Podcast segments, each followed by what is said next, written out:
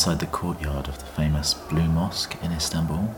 You can hear right now number three of the five Arabic calls to prayer, which happen every day from mosques around the world, with remarkably little variation across centuries or even the Shia Sunni divide, apart from a brief period when the secularists here replaced it with a Turkish version.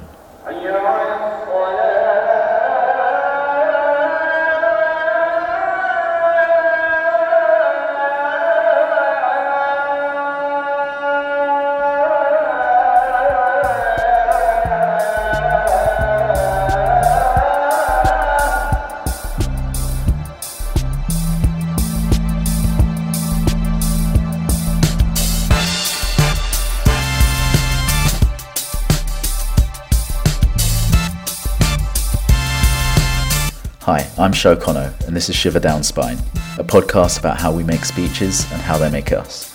The next three episodes, I'm going to be looking at speeches and speechmakers in the countries I'm going through on an overland journey from the Middle East through the Balkans to Western Europe. This episode starts with the role speech and language plays in the Arab Street. You just heard the call to prayer in Turkey, and I'll talk to the spin doctor at the heart of Egypt's recent history. But first, going to go to Lebanon and the future speechmakers of the region.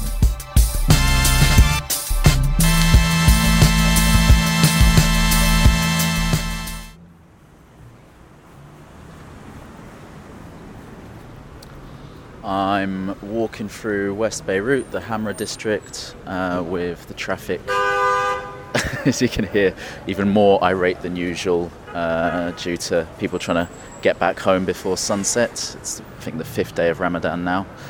Um, and I'm heading to uh, Toastmasters Speaking and Leadership Club.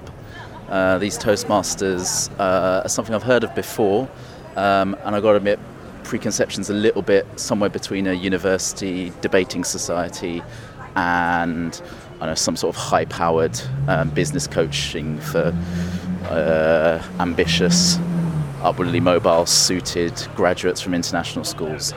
Um, but that's that's what I'd be keen to try and find out. What is it all about? So I'm heading in through the American University of Beirut's campus, which is a pretty rare area of greenery in Beirut, uh, and inside an aggressively air-conditioned lecture hall. And I'm greeted enthusiastically by a young woman called Khadi and handed an agenda as the event, incredibly, started bang on time. It was mostly undergraduate students, and it was meticulously organised with an agenda that had a different name against introductions, rules, and adjournments. So, like each point of order was a mini speech all in itself. It felt earnest and process heavy, yeah, but it was also heartwarmingly inclusive, with a diverse mix from across Lebanon's sectarian divide and an extremely positive and encouraging atmosphere.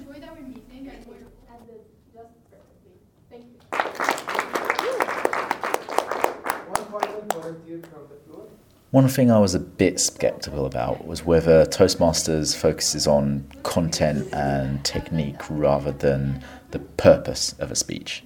For example, theme for this session was multitasking, and it didn't seem to matter too much how people interpreted that topic. But what I realized was this provided a low pressure experimental environment where not caring too much about the subject matter and not feeling like you had to be an expert freed the participants to practice different styles. Whether it was the MC doing kind of a stand up routine about the modern perils of distraction, or a point of order making an impassioned moral case for the audience to turn off our phones, or one speaker who spun an introductory anecdote about how she always looked out after her younger brother into a pretty touching monologue about how multiple responsibilities growing up made her the young woman she is now.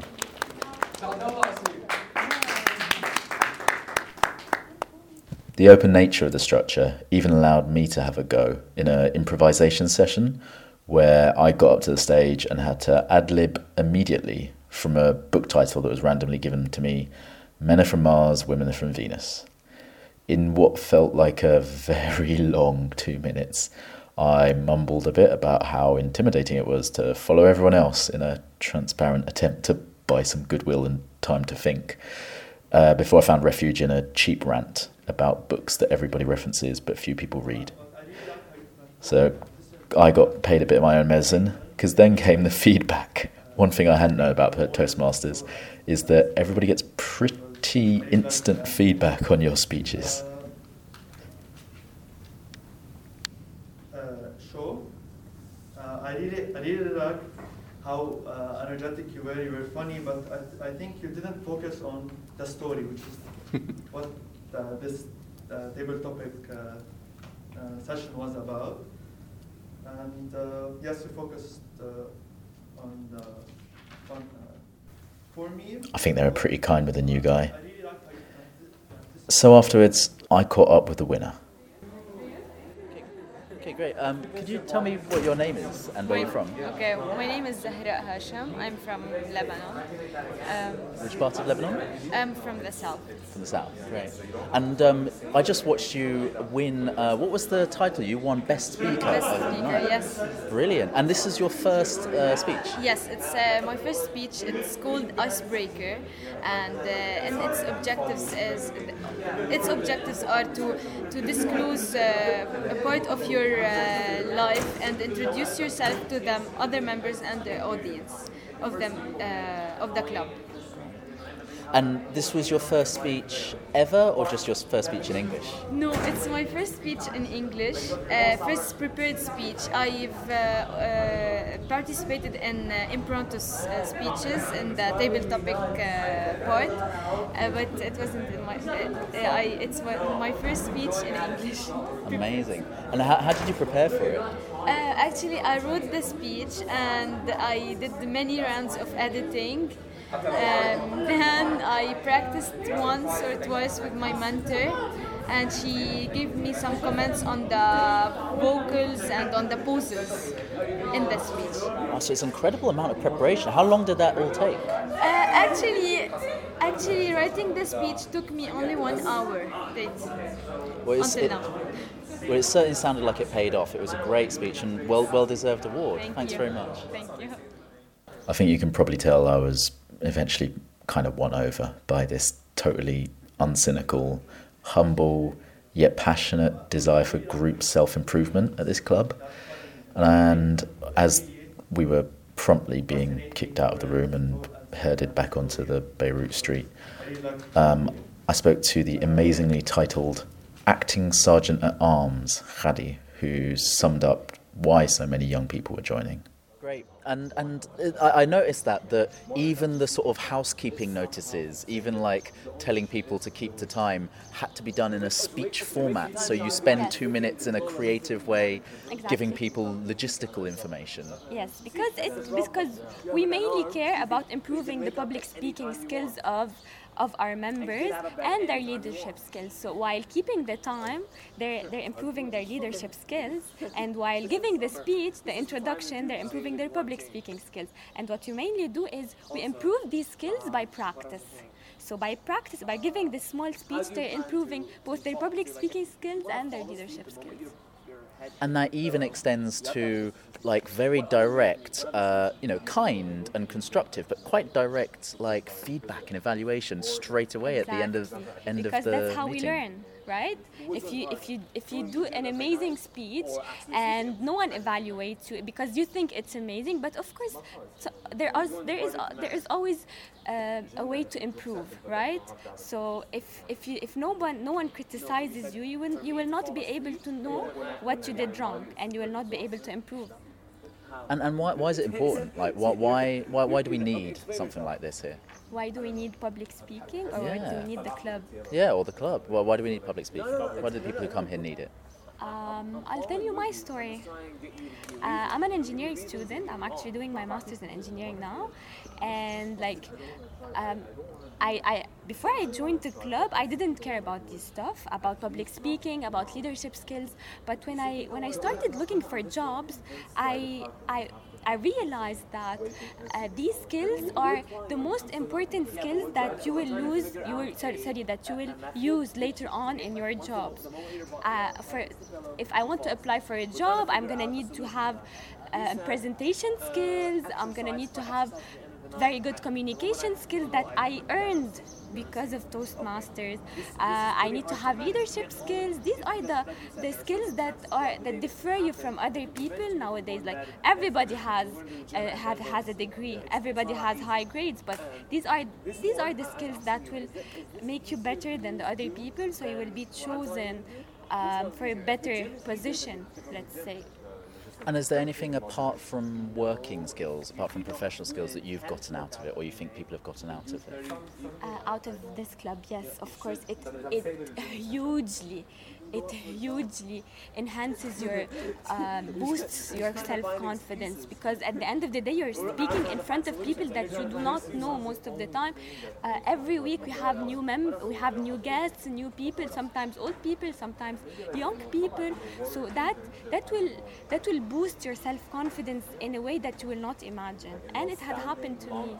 I'm saying I'm saying that out of experience actually. Yeah. Did you have a difficult like? It, was it difficult at, at the beginning? Yeah, it was so difficult at the beginning, but uh, but the good thing about this club is that they they are super supportive. Like, they do not judge. They do evaluate you, but they do not judge you because at the end of the day we are here to learn. So you will not learn unless you you do something wrong. You you will learn from your mistakes. I noticed there was one. There was a couple of guys there who seemed like they were quite nervous. They were struggling a little bit at first. They yes. they had to stop and start a couple of times. But the, the there was quite a lot of love in the room, wasn't there? There was everyone was trying to support. support them exactly and that's like that's how that's why they keep on going out going out on stage over and over again and each time you can see them improving and that that makes us feel so so much better like we feel that we're doing something and and that's why we, us as a cabinet we're so happy and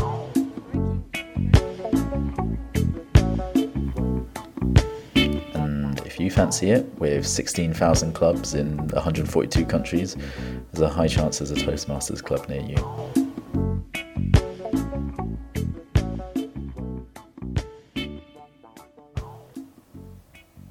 Okay, so I'm a history nerd. So one of the reasons I love cities so much is because when I picture any period of modern history, I'm always always seeing a cityscape, whether it's Berlin for the Cold War or Manchester for the Industrial Revolution. And one reason I love political speeches is because they get used as a bit of a shortcut to just label everything that a politician or the government or an era does afterwards. Think of the Blitz and it's Churchill's fight them on the beaches. Think of civil rights and it's I have a dream. If there's one city that defines the Arab Spring, it's Cairo, and specifically Tahrir Square, where their revolution kicked off. And if there's one speech that defines the West's approach to the Middle East for the past decade, it's a speech that President Obama gave in 2009, just 10 minutes across the Nile from Tahrir Square, in the University of Cairo, and is often just called the Cairo speech. President Obama reaching out to the Muslim world today, delivering a highly anticipated speech in Cairo earlier this morning. But his remarks there could ignite controversy here in particular. From the Gaza Strip to Kabul to Washington, D.C., the world held its breath Assalamu alaikum. as President Obama made his historic speech to the Muslim world. It was a speech intended to reset the tone in a troubled relationship. I'm going to dive into specific bits of the speech itself, but to do that, I wanted to get the perspective of someone who was there from the Egyptian side. So, who better than the ultimate authority on Egyptian speechmaking, advertising guru Professor Sami Abdelaziz, described as the PR mastermind behind Hosni Mubarak's 2005 presidential campaign, and as the Dean of Cairo University's Faculty of Mass Communication, the person who arranged Obama's speech from the Egyptian side. I met him in the opulent bar of the Cairo Marriott Hotel, which is why there's some annoying tinkling in the background, uh, along with the faint sound of imposter syndrome. Uh, and I asked him what it was like to be in the wings behind the stage as President Obama and his team prepared. This is happened again when Obama came to Egypt. Okay? In 2009. Just yes. And I was the man who is representing Cairo University for the communication. 20 minutes. 20 minutes. The team was training Mr. Obama how to say in Arabic, Assalamu alaikum. The Arabic solutions. I'm also proud to carry with me the goodwill of the American people and a greeting of peace from Muslim communities in my country. Assalamu alaikum.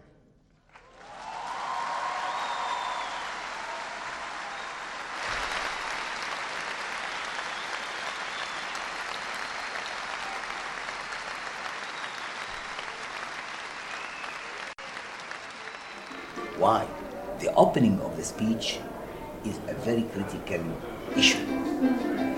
How to open your speech, how to eat my heart, see how to be close to my heart. How to eat my heart? My heart, of course. How to, to be close to my heart. How to give me the impression that you do respect my culture Yes. and my way of saying hello.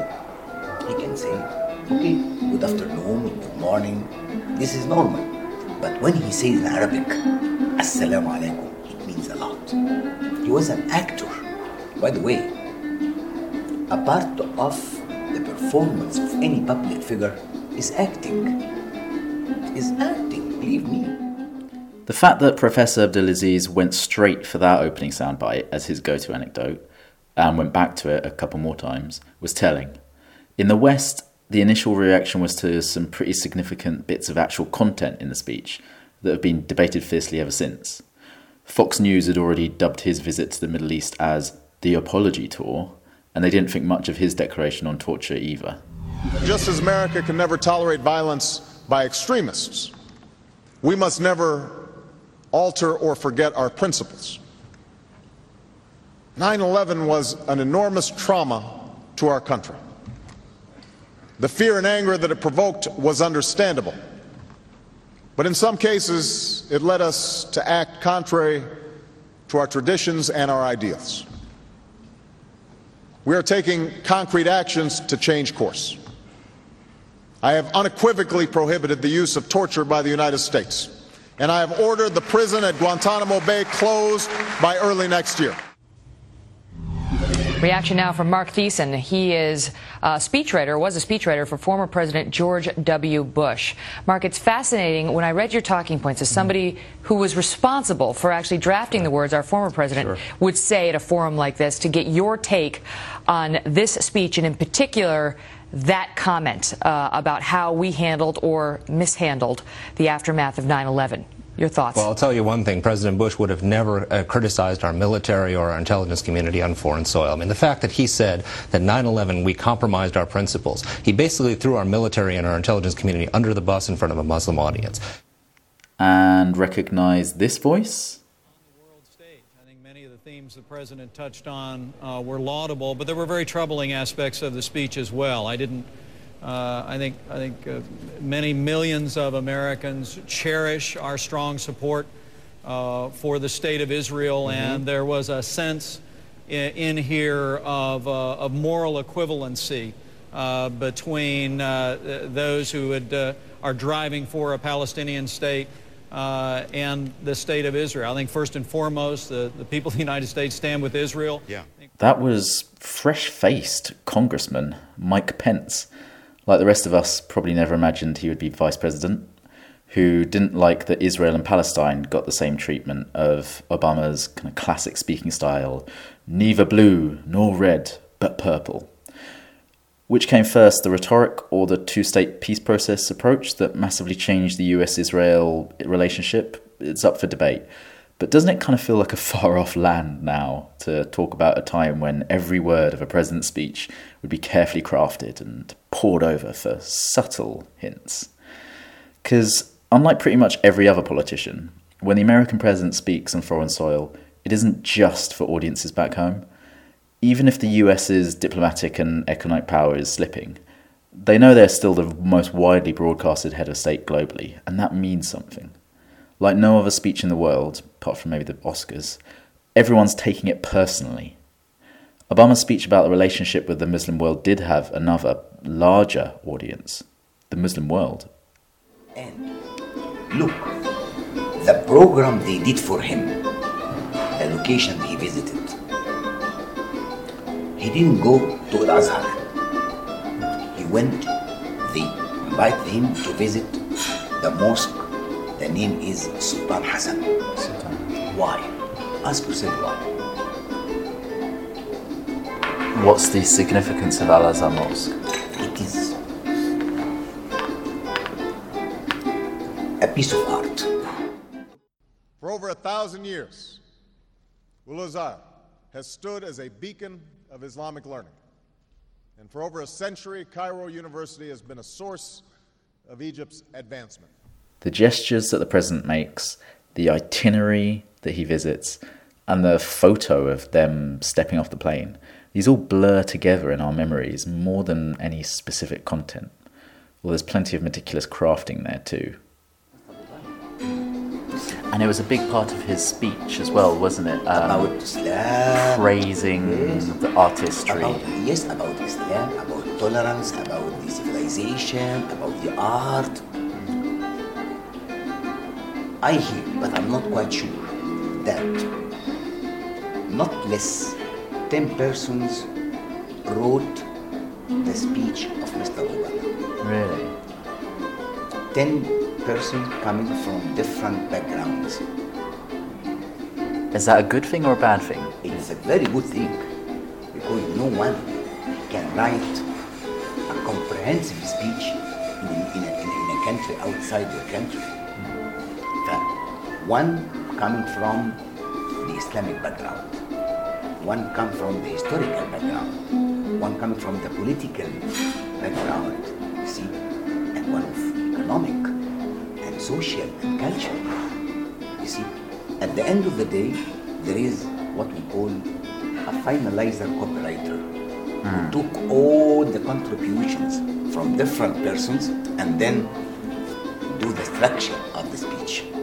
And then they train him how to stress some letters, some words. And that's where the uh, the pronunciation of Salam Alaikum came. This, this is one of One of them. of, of the, uh, the topics. But I'm sure that when he said that, Islam, why he said Islam in this way? To, to, to show that he understands the roots of the religion. Even he is artificial, he is acting, but at the end of the day, he achieved his goal. When Obama's presidency ended and commentators in the West looked back at it, they mostly fell into the same camps as everyone does on Obama, praising the hope generated and the contrast with what came before and after, or criticizing the hopes raised and the contrast with what we have now. But if the most important audience was the Muslim world, and it was a speech intended to reset the tone in a troubled relationship, then it achieved its goal, at least according to Professor Sami. Whether that achievement is safe, well, we're starting to come up against the limits of what a speech can do. I know there's been a lot of publicity about this speech, but no single speech can eradicate years of mistrust. Nor can I answer in the time that I have this afternoon all the complex questions that brought us to this point. But I am convinced that in order to move forward, we must say openly to each other the things we hold in our hearts and that too often are said only behind closed doors. There must be a sustained effort to listen to each other, to learn from each other, to respect one another, and to seek common ground. As the Holy Quran tells us, be conscious of God and speak always the truth.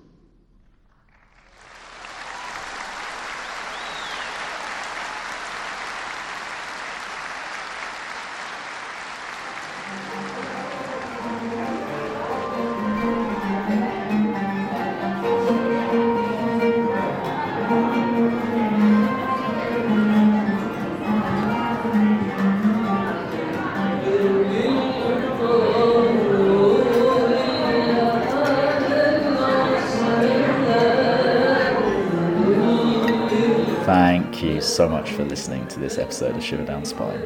Please do subscribe. It's on iTunes and other podcast feeds now. Because there's more coming from my overland trip into and across Europe. I'll look at how speech incited horrific violence and how non violent rock music responded.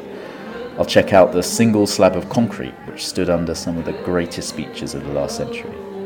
And I will continue describing where I'm standing with traffic in the background.